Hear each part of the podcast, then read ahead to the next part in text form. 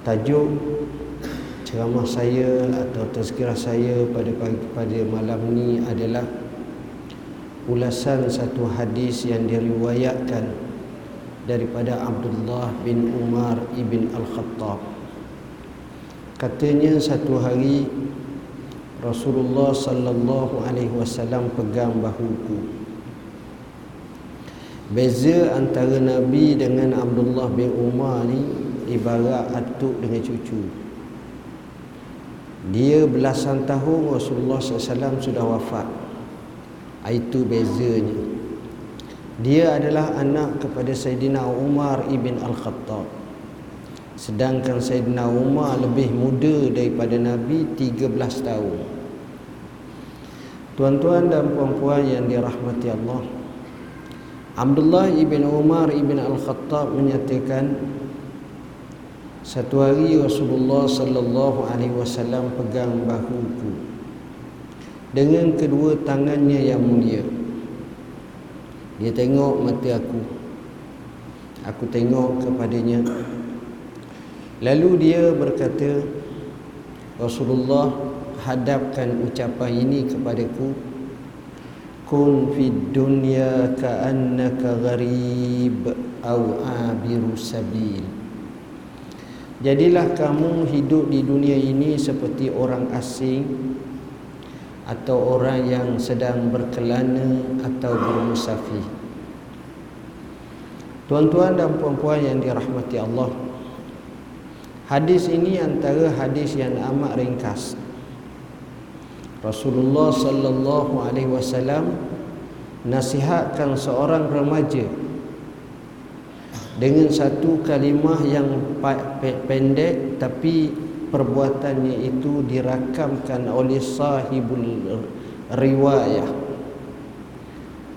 Dia sendiri menceritakan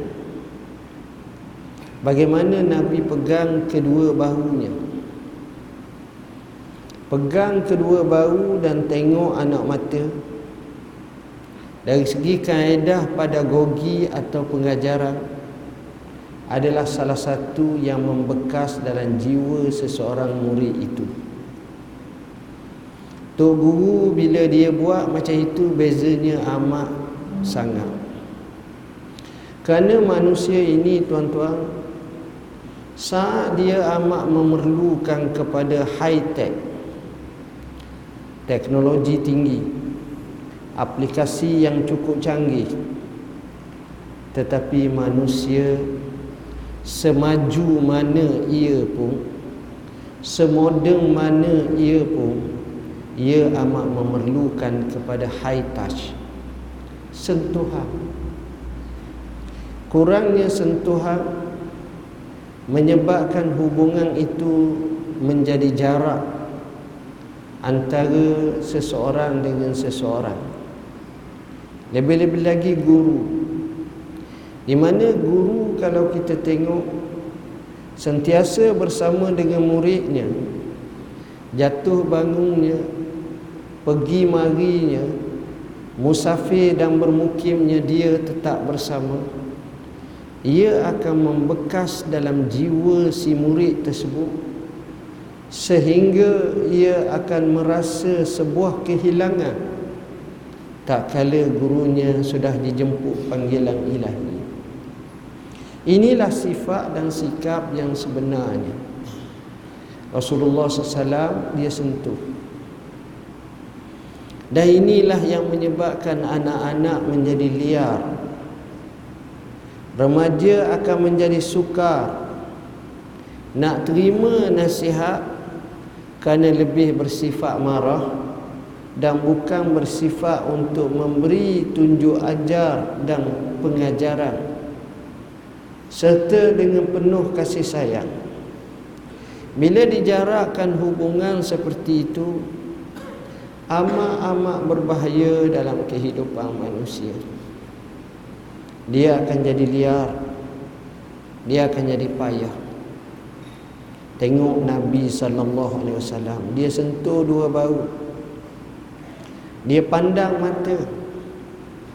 Pandang mata bertemu mata menzahirkan rasa keikhlasan. daripada itu akan sampai kepada lubuk hati. Dan itulah cara Rasulullah sallallahu alaihi wasallam berinteraksi dengan sahabat. Bersungguh-sungguh mewajahkan mukanya kepada wajah sahabat. Bahkan kalau kita tengok bila dia pegang dua bau maknanya duduknya antara dia dengan sahabat tersebut adalah amat-amat hampir dekat. Dan ini juga salah satu daripada kaedah yang cukup penting.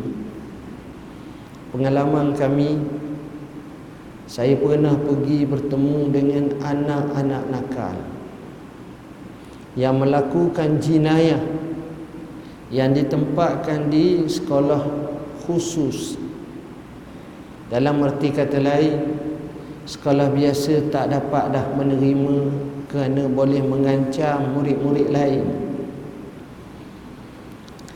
Bila saya pergi ceramah saya jabat salam saya bertemu saya bersua muka berhampiran dengannya berubah tuan-tuan kerana manusia ini tuan-tuan sentuhan ni memberi makna yang cukup besar. Berapa kali kita sentuh anak kita? Berapa kali kita pegang anak kita? Berapa kali kita bercakap dalam bentuk yang menunjukkan kebapaan, keibuan kepada anak-anak kita? Inilah yang sudah hampir hilang dalam komus kehidupan Muslim Kita sentuh handset lebih banyak daripada sentuh anak kita. Bahkan daripada Al-Quranul Karim. Dan ini sudah menjadi sebati. Dan inilah bahalanya apabila kita tidak ada rasa lagi perasaan insani. Jadi di situ Rasulullah SAW menzahirkan apa yang dinamakan insaniyatul insan kemanusiaan dalam manusia itu. Nak zahirkan kemanusiaan dalam manusia itu. Dan inilah yang berlaku sehingga sahabat faham. Kemudian bila Nabi berada dan tengok begitu Nabi beri satu nasihat. Nasihat itu berbeza dengan mana-mana bapa mana-mana ibu ibu dan ayah bila nasihat kepada anaknya Semuanya hanya dibataskan nasihat untuk hidup, untuk kenyang perut, untuk senang hidup, untuk selesa hidup setakat tu je. Kita akan nasihat anak kita galiknya kita kata mak mu belajarlah sungguh. Biar mu pandai mu boleh duduk di dekat dengan pesara ni, pusara ni. Kamu duduk dekat masjid khalifah ni senang. Sini kawasan bandar Mahasiki Kemah Kita akan nasihat anak kita hanya untuk hidup 30, 40, 50, 60 tahun. Nak suruh senang dalam hidup Nak suruh ada sedikit kewangan Nak suruh boleh menjadikan kehidupannya baik Setakat tu je tuan-tuan Tapi Nabi dia nasihat budak yang masih remaja dengan satu nasihat yang cukup jauh. Perjalanan sebuah kehidupan. Bahkan nabi mengertikan kehidupan ini sebagai tempat musafir. Maka nabi nasihat kun fid dunya ka'annaka gharib aw abiru sabil kamu jadilah kamu hidup di dunia ini seperti orang asing atau orang yang sedang berkelana bermusafir. Nabi tak sebut supaya jadi orang mukim. Orang mustautin. Tapi Nabi sebut jadi orang asing atau orang musafir. Kenapa? Kerana pertama bila kita jadi orang asing kita terlalu berhati-hati dalam sebarang tindakan kita kita punya kewaspadaan begitu tinggi kita amat bimbang menyalahi peraturan di negara tersebut kita menjaga perilaku kita agar tidak menyalahi konun negara tersebut. Kita tidak buat sebarangan dengan memahami sosio budaya negara tersebut.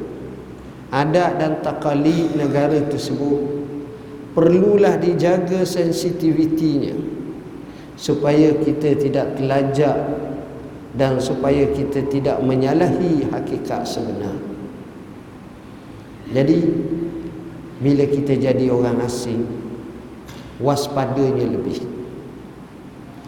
kedua bila kita jadi orang asing Bermakna kita letak dalam mindset kita bahawa ni bukan tempat aku.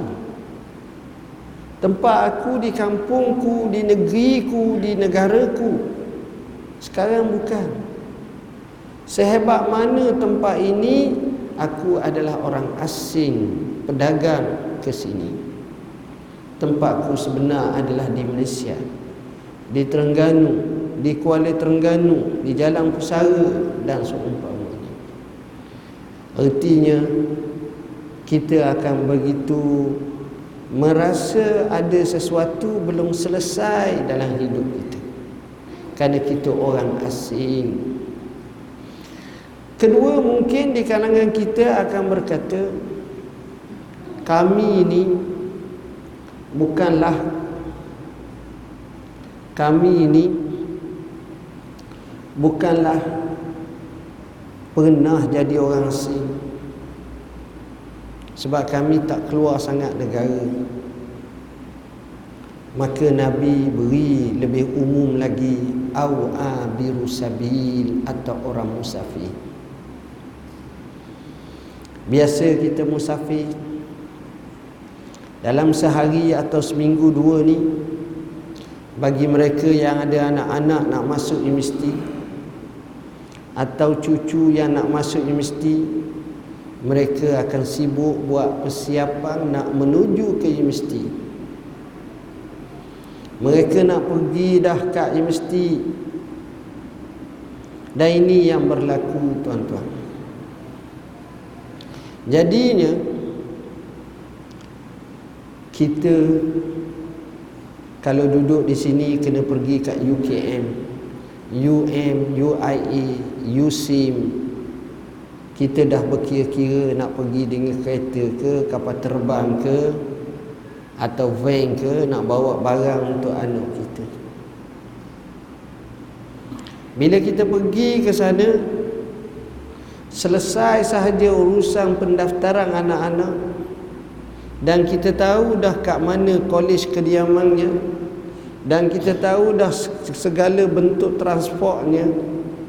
Apa dia cara nak pergi balik ke universiti kita faham. Maka kita kata pada anak kita nak abah mak kena balik dulu. Kita tak duduk tiga bulan sana sekalipun kita ada anak sulung yang duduk di sana kita pergi ziarah juga dia kita boleh tahan sehari, dua hari, paling banyak pun tiga hari. Selepas daripada itu kita teringat nak balik. Anak kita cuba tahan kita apa pasal nak balik bawah.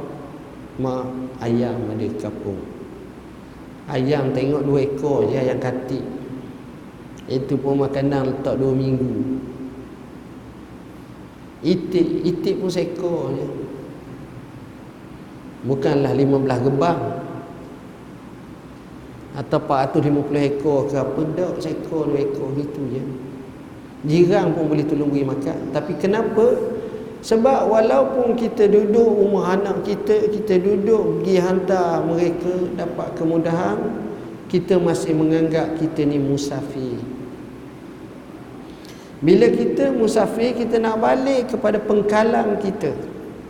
Pemukiman kita, tempat mustautin kita.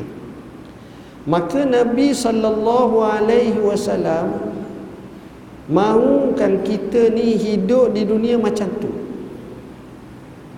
artinya dunia ini adalah satu pentas perjalanan yang kita nak ke tak nak kita terpaksa menuju ke satu destinasi. Sekasih mana kita kepada dunia sekalipun kita kena tinggal. Tuan-tuan saya beri contoh simple. Kita ada dua orang kawan. Contoh. Seorang kawan kita yang amat kaya seorang kawan kita seadanya sederhana. Macam kita. Kedua-duanya sebaya dengan kita. Taklah tua sangat baru 50 tahun usianya. Kedua-duanya baik dengan kita. Seorang yang amat kaya ini sentiasa sibuk kerana set up lapang syarikat menjadi GM, menjadi board director, menjadi manager macam-macam. Hebat. Orang panggil tolak tak ubah lah. Dan dia juga sedang bina rumah dan baru siap rumahnya harganya 3 juta. Tanah pula sekas setengah. Ada pula ikan arapaima tepi rumah dia. Kenal arapaima? Apa? Sungai Amazon tu. Macam-macam. Hebat.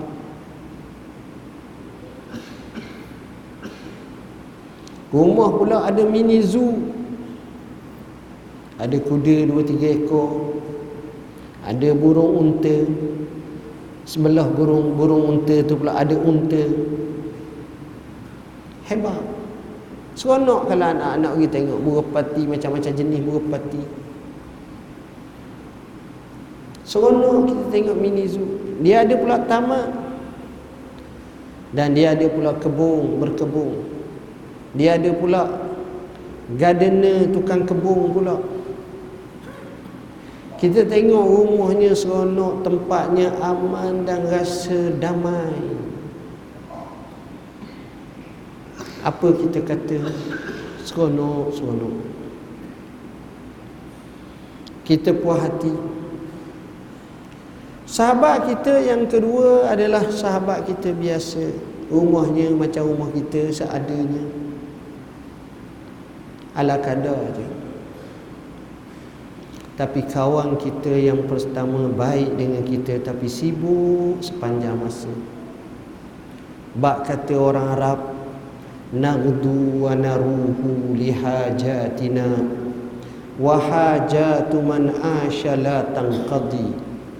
Kita duk pagi-pagi, petang-petang sibuk dengan urusan kita.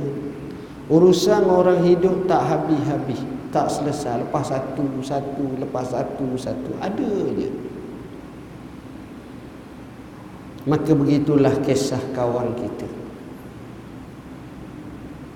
Tuan-tuan, takdir Tuhan yang si kaya ini mati yang si miskin yang sesederhana ini mati. Tetapi yang sesederhana ini dia punya jadual rutin hariannya masjid masjid masjid. Kerja balik kerja masjid. Semayang pergi dengar orang ngajar baca Quran pergi masjid. Tuan-tuan bila mati apa kita kata? Mula-mula sekali kita pergi rumah kawan kita yang kaya ini. Kita terkejut. Kita tengok bilik tidur sahaja ada lima belah. Dapur pula ada tiga. Besarnya rumah. Comelnya, luasnya, ada anjung Kolam ikan ada, kolam renang ada. Kucing pula macam-macam, kucing parsi ada, kucing utang ada, macam-macam jenis kucing. hebat dan rumah dia pula baru siap tiga bulan bila kita pergi rumah dia apa kita kata dalam hati hati kecil kita kata kesian kat dia ya Allah. Kerja penat-penat. Sibuk manjangan sampai masa buat rumah. Tapi apakan daya? Aset yang banyak harta yang banyak rumah yang besar itu Tiga bulan je dia duduk. Kesian dia Kerana fikiran kita bukan masalah kesian bak duniawi saja Tapi kita melangkaui akhirat pula. Tapi bila kita pergi rumah kawan kita yang kedua Walaupun usianya muda kita kata apa? Kita kata berbaloi hidup dia. Puas hati hidup dia dengar cerita mati pun ketika sujud dalam semayang hari tu pula dia puasa. Dengar kata dia ni setiap kali masuk masjid sedekah infak seringgit dua ringgit. Dengar kata dia giang oh hebat hebat kita kata. Puas hati hidup macam ni.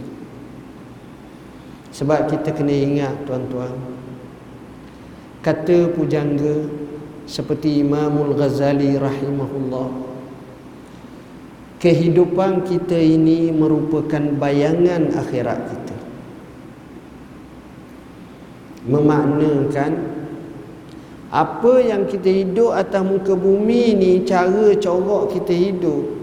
Kalau banyak kepada akhirat maka galiknya baiklah kita. Tapi kalau kita banyak lara maka rugilah kehidupan kita. Tuan-tuan ini kita tengok dua sahabat kita. Kenapa kita kata yang pertama seperti itu tapi yang kedua kita puji sangat? Kedua-duanya sudah tidak ada. Bak kata Pak Hamka hidup kita hanya sekali? Justru biarlah bererti.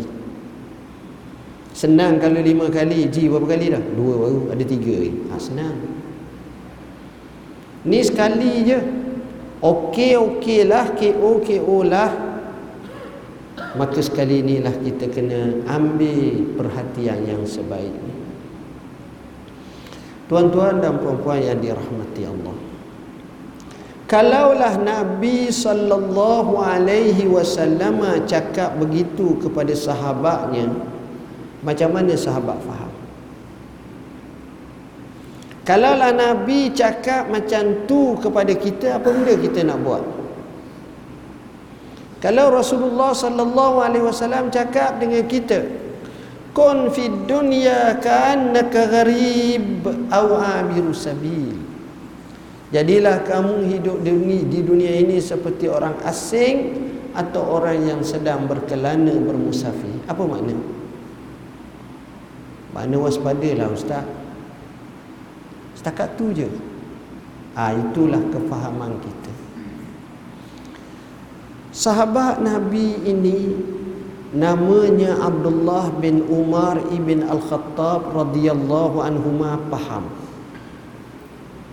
Dia dapat membuat satu conclusion Satu khulasatul hayah.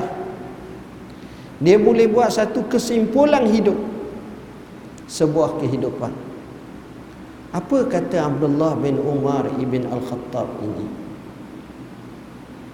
Dia kata, "Iza amsayta fala tantaziris sabah wa iza asbahta fala tantaziril masa wa khuz min sihatika limaradika wa min hayatika limautika." Bila mana kamu waktu petang Maka jangan bertangguh kepada waktu pagi. Bila mana kamu waktu pagi Maka jangan bertangguh kepada waktu petang. Ini poinnya. Poin jangan bertangguh. Kerana orang yang bertangguh adalah mukaddimah kepada kegagalan kerana bila bertangguh dia akan drag masa dia. Kerana kalimah-kalimah tangguh ini adalah kalimah yang mubham atau majhul yang tidak ada nuktahnya. Contoh buatlah ni. Ha, nanti dulu. Ha, kita buat ah nanti. Kita buat ah gi nanti kita akan buat. Saya akan buat. Tengok akan nanti nak buat semuanya tak tahu bila. Seminit lagi ke? Atau sejam lagi ke? Atau esok ke? Atau seminggu lagi? Atau sebulan lagi? Atau 400 tahun lagi? Atau memang itu alasan je jadi maknanya bila bertangguh inilah masalah kita ni bila bertangguh. Tangguh habis sekalipun kita Allah Allah guna akal kita Allah beri pada kita akal yang briliant tapi bila bertangguh tak ada apa. Orang Arab pujangga berkata in kunta za ra'yin fakun za azimatin fa inna fasada ar-ra'yi an tataraddada. Kalau kamu punya pemikiran yang hebat maka sertakanlah pemikiran yang baik itu dengan azam yang kuat kerana rosaknya pemikiran tu kalau keluk-kelek keluk-kelek Hak ni tak selesai, hak tu tak selesai ni. Kegagalan membuat satu decision dengan tepat, dengan cepat dan dengan pantas akan menyebabkan kita terbengkalai kejayaan kita atau dipanggil tertangguh untuk mendapat kejayaan. Kita tak sedar. Tuan-tuan, dalam hidup kita kita selalu guna bahasa yang menunjukkan bertangguh.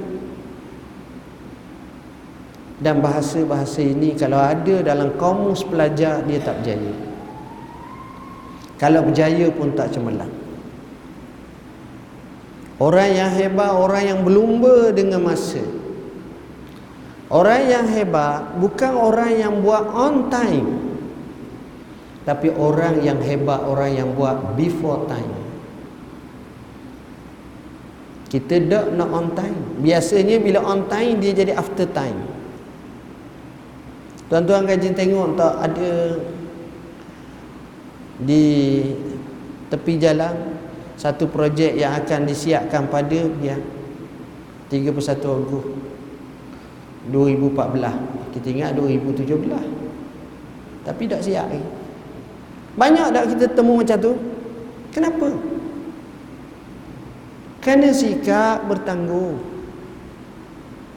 Kita tak sedar. Kerana sikap bertangguh cuba tengok orang-orang yang berjaya tak? Seorang pakar kaunseling terkenal atau kaunselor.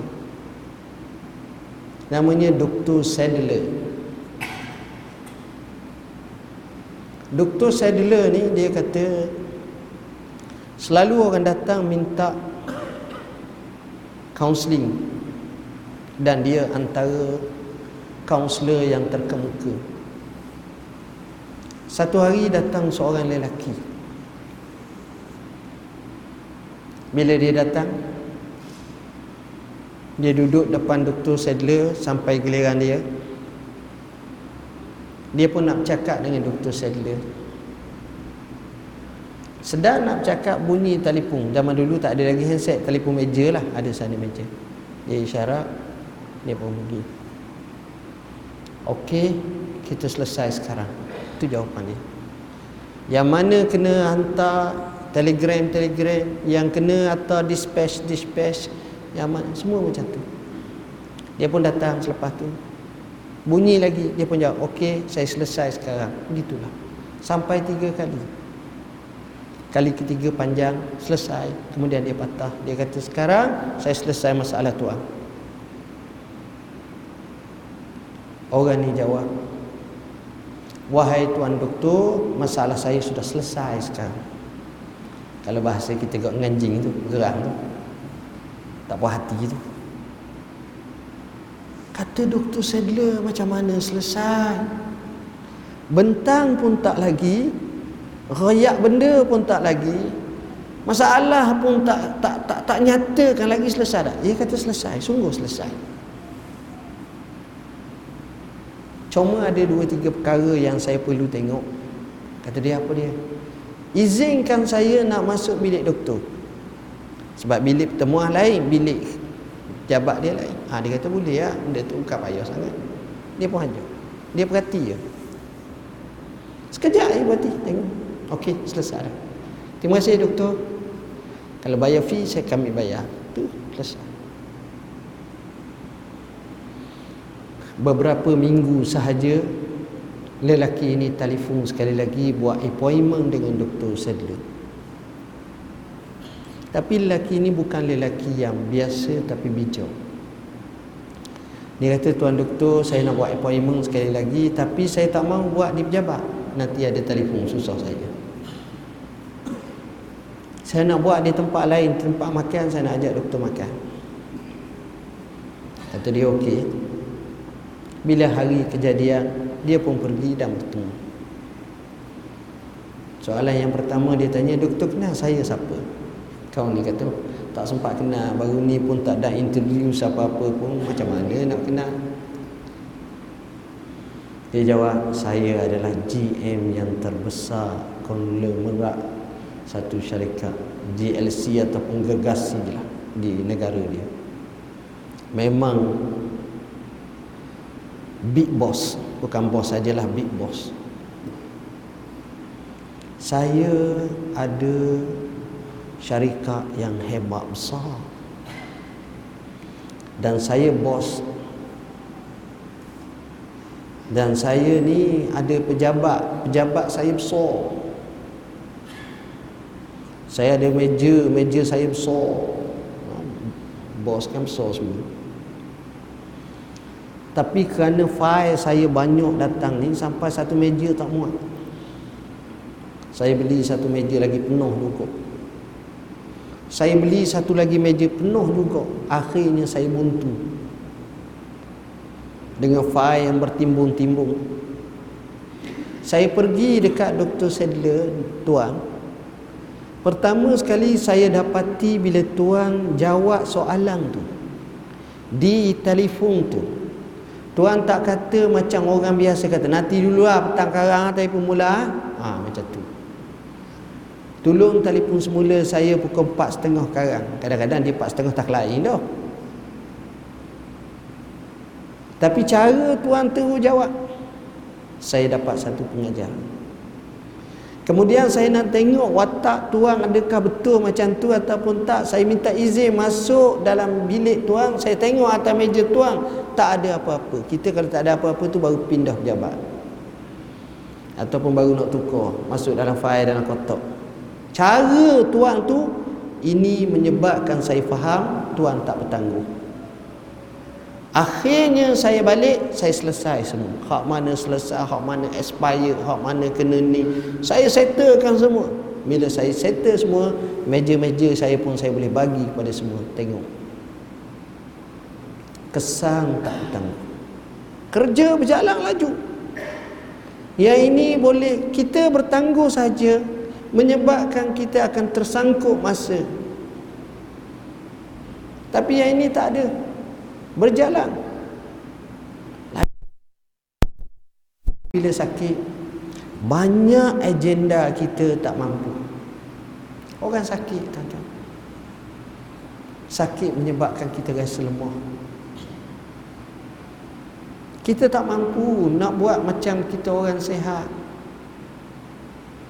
sebab itu orang sakit perlu sokongan, dokongan dan perlu kepada sahabat, keluarga yang sefahaman untuk nak mendorong dan menjayakan acara ibadahnya.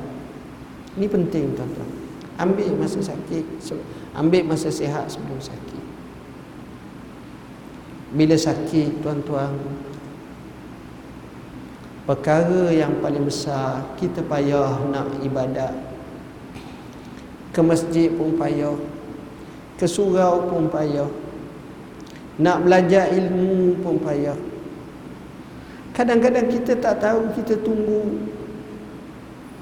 Itulah sakit tuan-tuan. Jadi masa sehat ni ambil betul-betul. Tuan-tuan dalam umur hidup tuan-tuan pergi hospital berapa kali dah? Banyak kali tuan-tuan Tapi tuan-tuan tengok orang sakit di hospital yang beratus tu Tikak satu, tikak dua, siapa tikak ke tujuh ke Tuan-tuan tengok dalam tuan-tuan ziarah orang sakit yang ramai-ramai tu berapa orang orang sakit pegang Quran, baca Quran. Berapa ramai kita tengok orang sakit pegang tasbih, subhanallah, alhamdulillah, Allah Tak ada. Amat sikit. Yang adanya pegang handset, WhatsApp, senyum sangat. Yang adanya duduk termenung. Kadang-kadang tu tengok TV Kadang-kadang tak tahu Blur-blur Faham mana blur? Tahu.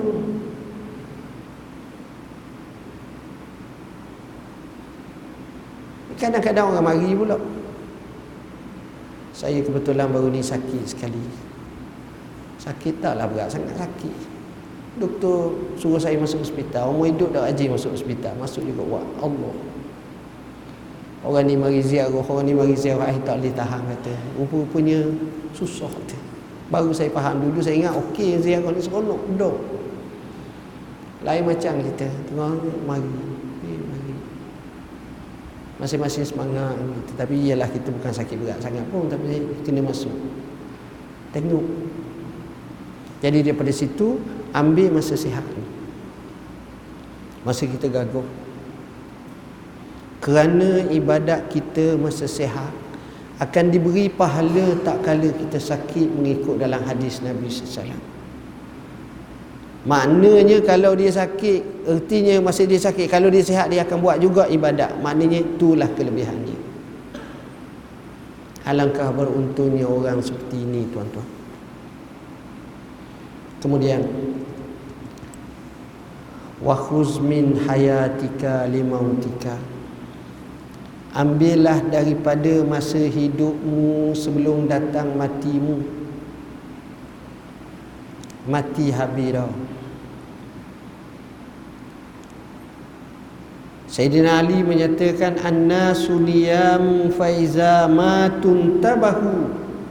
Manusia tu tidur semua Bila dia mati baru dia terjaga.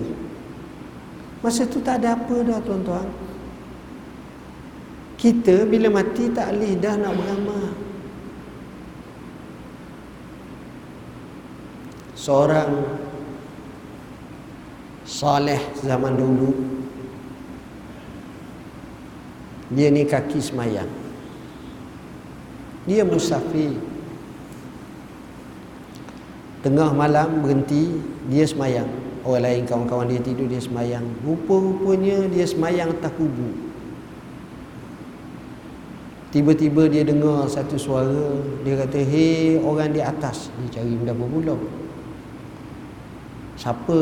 Dia kata Ana makburun tahtak. Aku orang yang di bawah kubur kamu. Dia semayat tak kubur Ini karamah. Kadang-kadang Allah nak tunjuk Boleh interaksi Biasa tak boleh sebab dua negara Dua tempat yang berlainan Yang ni alam dunia Yang ni alam barzah Tapi kadang-kadang berlaku bila dengar macam tu dia pun ambil kesempatan. Dia tanya, macam mana sebenarnya orang dalam kubur ni?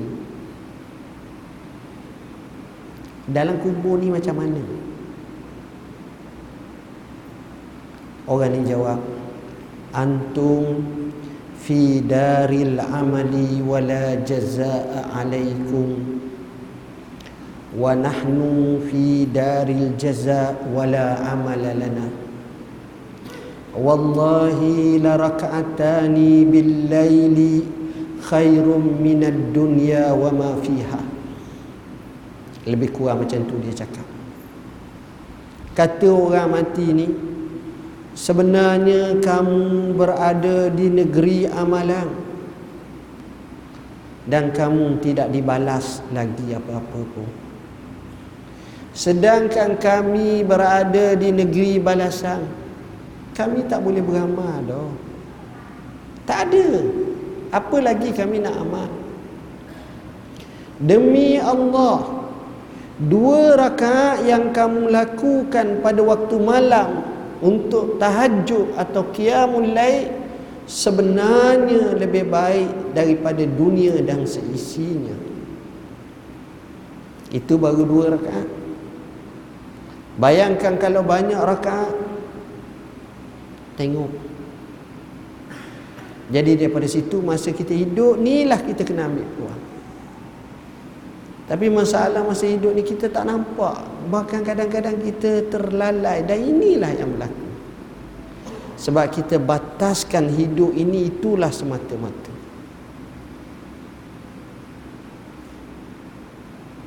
Tuan-tuan. Kadang-kadang kita bermimpi. Antara yang kadang-kadang kita bermimpi, kita mimpi, kita mati. Bila mati, Tok Imam, Tok Bila, Tok Siok lah orang utama datang ke rumah kita. Dia mandi kita, dia kapang kita, dia pun sembahyang kita ajak bawa pergi ke masjid khalifah ni, panggil orang lain sembahyang, sembahyang. Kemudian cepat pula usung ke kubur kemudian masuk dalam kubur. Kemudian bila masuk kubur dia kambuh kita tengah kambuh tersebut tiba-tiba kita terjaga. Kita pun urut dada. Tengok tangan pegang tu jam. Oh hidup lagi. Alhamdulillah. Kadang-kadang kita terasa macam tu. Kenapa kita terasa macam tu? Sebab kita terasa macam tu kita rasa kita tak sedia lagi untuk menerima mati. Kita ni bukan tuan-tuan. Saya pun sama lah. Jangan anggap kita ni tuan-tuan je saya tak sama Ji sanggup mati malam ni Ji? Ji kata mana boleh Ustaz ada mati. Ya juga tau Kenapa macam tu? Sebab kita kadang-kadang kita tak fikir macam mana kalau mati berlaku. Bak ni orang tak suka bincang sensitif bab mati ni oh minta maaf eh kalau ada main mati-mati tak maju kau. Mati semua payah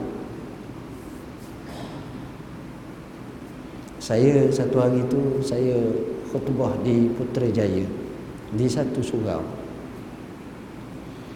Biasanya sudah khutbah ni kita diajak minum makan tengah hari ya, makan. Sudah makan tu saya keluar duduk sebab tunggu anak-anak murid makan pula situ. Ada seorang tabli dengan kawan datang kat saya sebelum buat. Kawan seorang tabli ni kata ke saya, "Tok, tok kenal orang ni siapa?"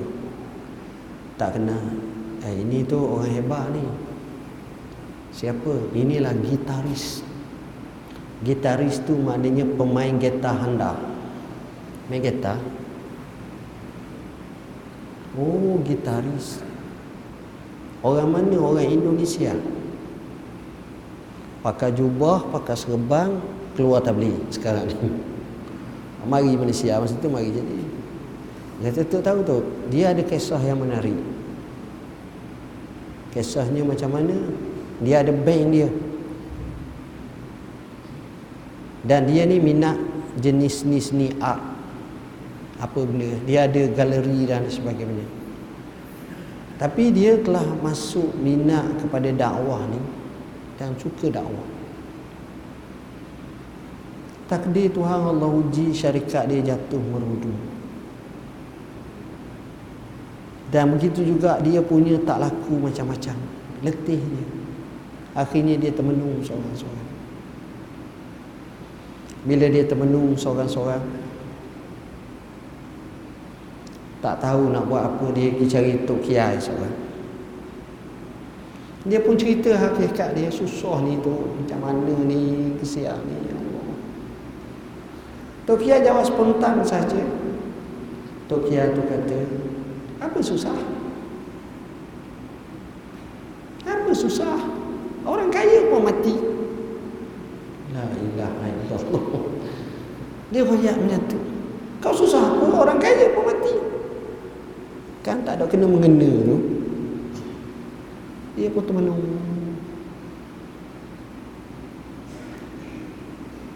Setakat tu je. Balik balik dia balik mikir tengah mikir-mikir dia dapat idea dia naik basikal ataupun kenderaan balik rumah. On the way balik rumah dia hibur dia seorang. Dia kata orang kaya mati orang miskin mati raja-raja mati rakyat biasa mati. Eh, zikir zikir. Patut kita subhanallah alhamdulillah Allah akbar zikir. Sampai di rumah. Dia tengok bini dia bini dia tengok dia. Dia pun sebut macam tu. Bini kata sedap kata kita duit lah. Sama-sama sebut bini dia kata cuba tanya bank tu. Dia setuju tak suara macam ni? Dia pun pergi kat syarikat tu. Syarikat tu kata oh ini bagus ni. Bagus dia kata ambillah. Buat nyanyi. Kawan ni kata tak boleh. Eh saya bukan penyanyi saya ni gitaris. Tak awak nyanyi. Sebab awak nyanyi dengan feeling awak. Ada ada roh dia nyanyi. Akhirnya lagu tu top di Indonesia. Lagu tu top. Buka YouTube boleh tengok lagu tu. Cerita dia tak habis lagi. Dia makin macam biasa. Dia ada dakwah. Satu hari dia dapat satu panggilan telefon. Ni dia sendiri cerita kat saya ni. Dia dapat sendiri panggilan telefon. Suruh pergi hospital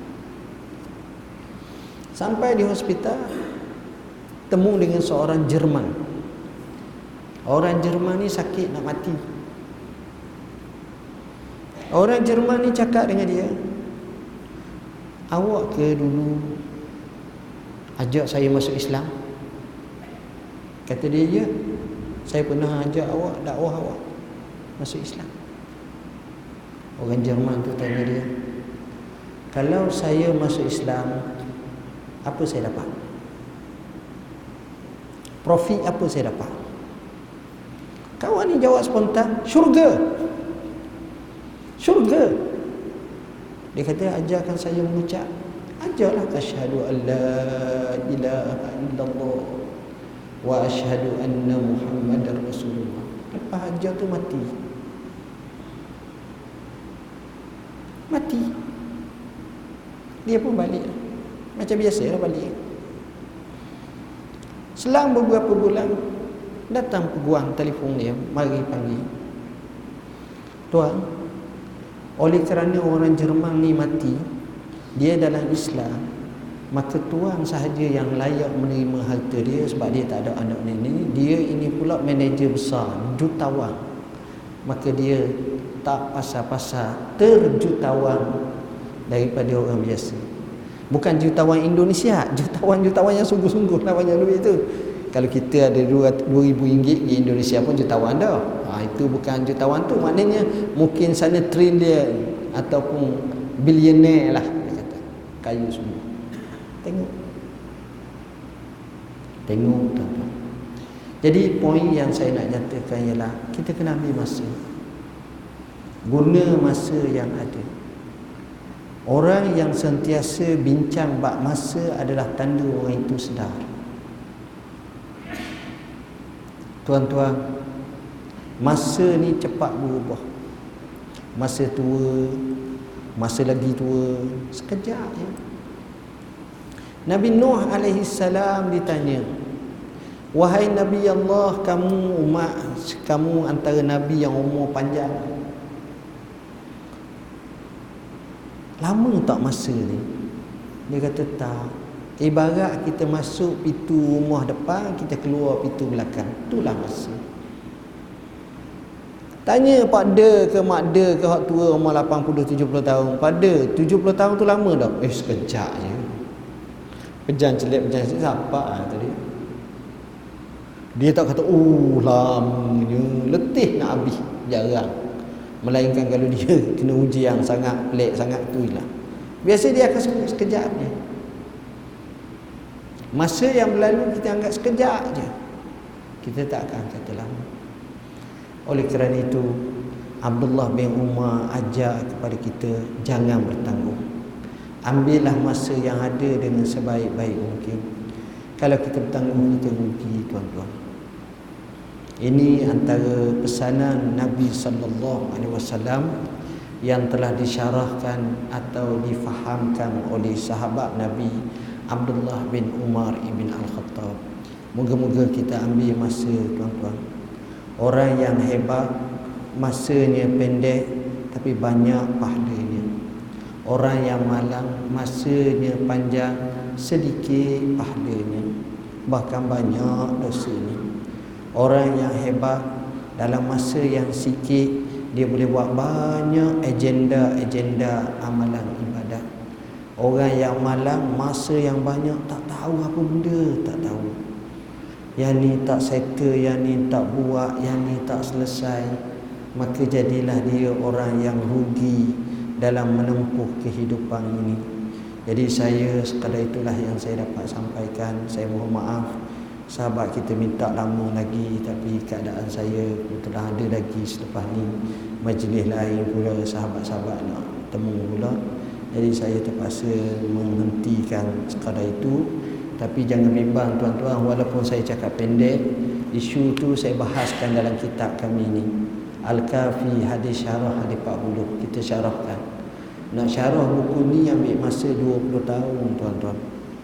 Kerana buat sehari berehat 18 tahun. Start pula ha, akhirnya boleh juga siap begitu juga apa yang kita bahaskan ni adalah kita ihkam syarah hikam syarah ni dua jilid. Buku ni adalah syarah kepada hikam yang kita siapkan dalam masa 16 tahun. Alhamdulillah selesai kitab ni dan begitu juga dalam menuntut ilmu kami nyatakan dalam buku tinta nasihat buat menuntut ilmu banyak apa yang kami ceritakan.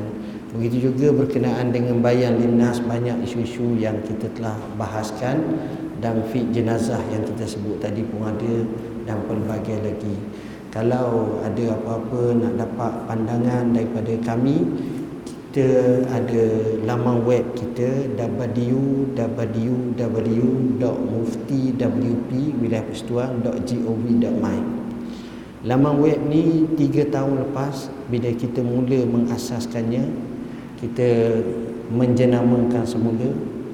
Dia punya customer pelanggan pelayan kita pelayar laman web kita lebih kurang dalam 25,000 orang. 3 tahun lepas tapi semalam saya semak dia telah mencecah 7 juta orang pelayar. Maknanya pertambahan yang amat banyak.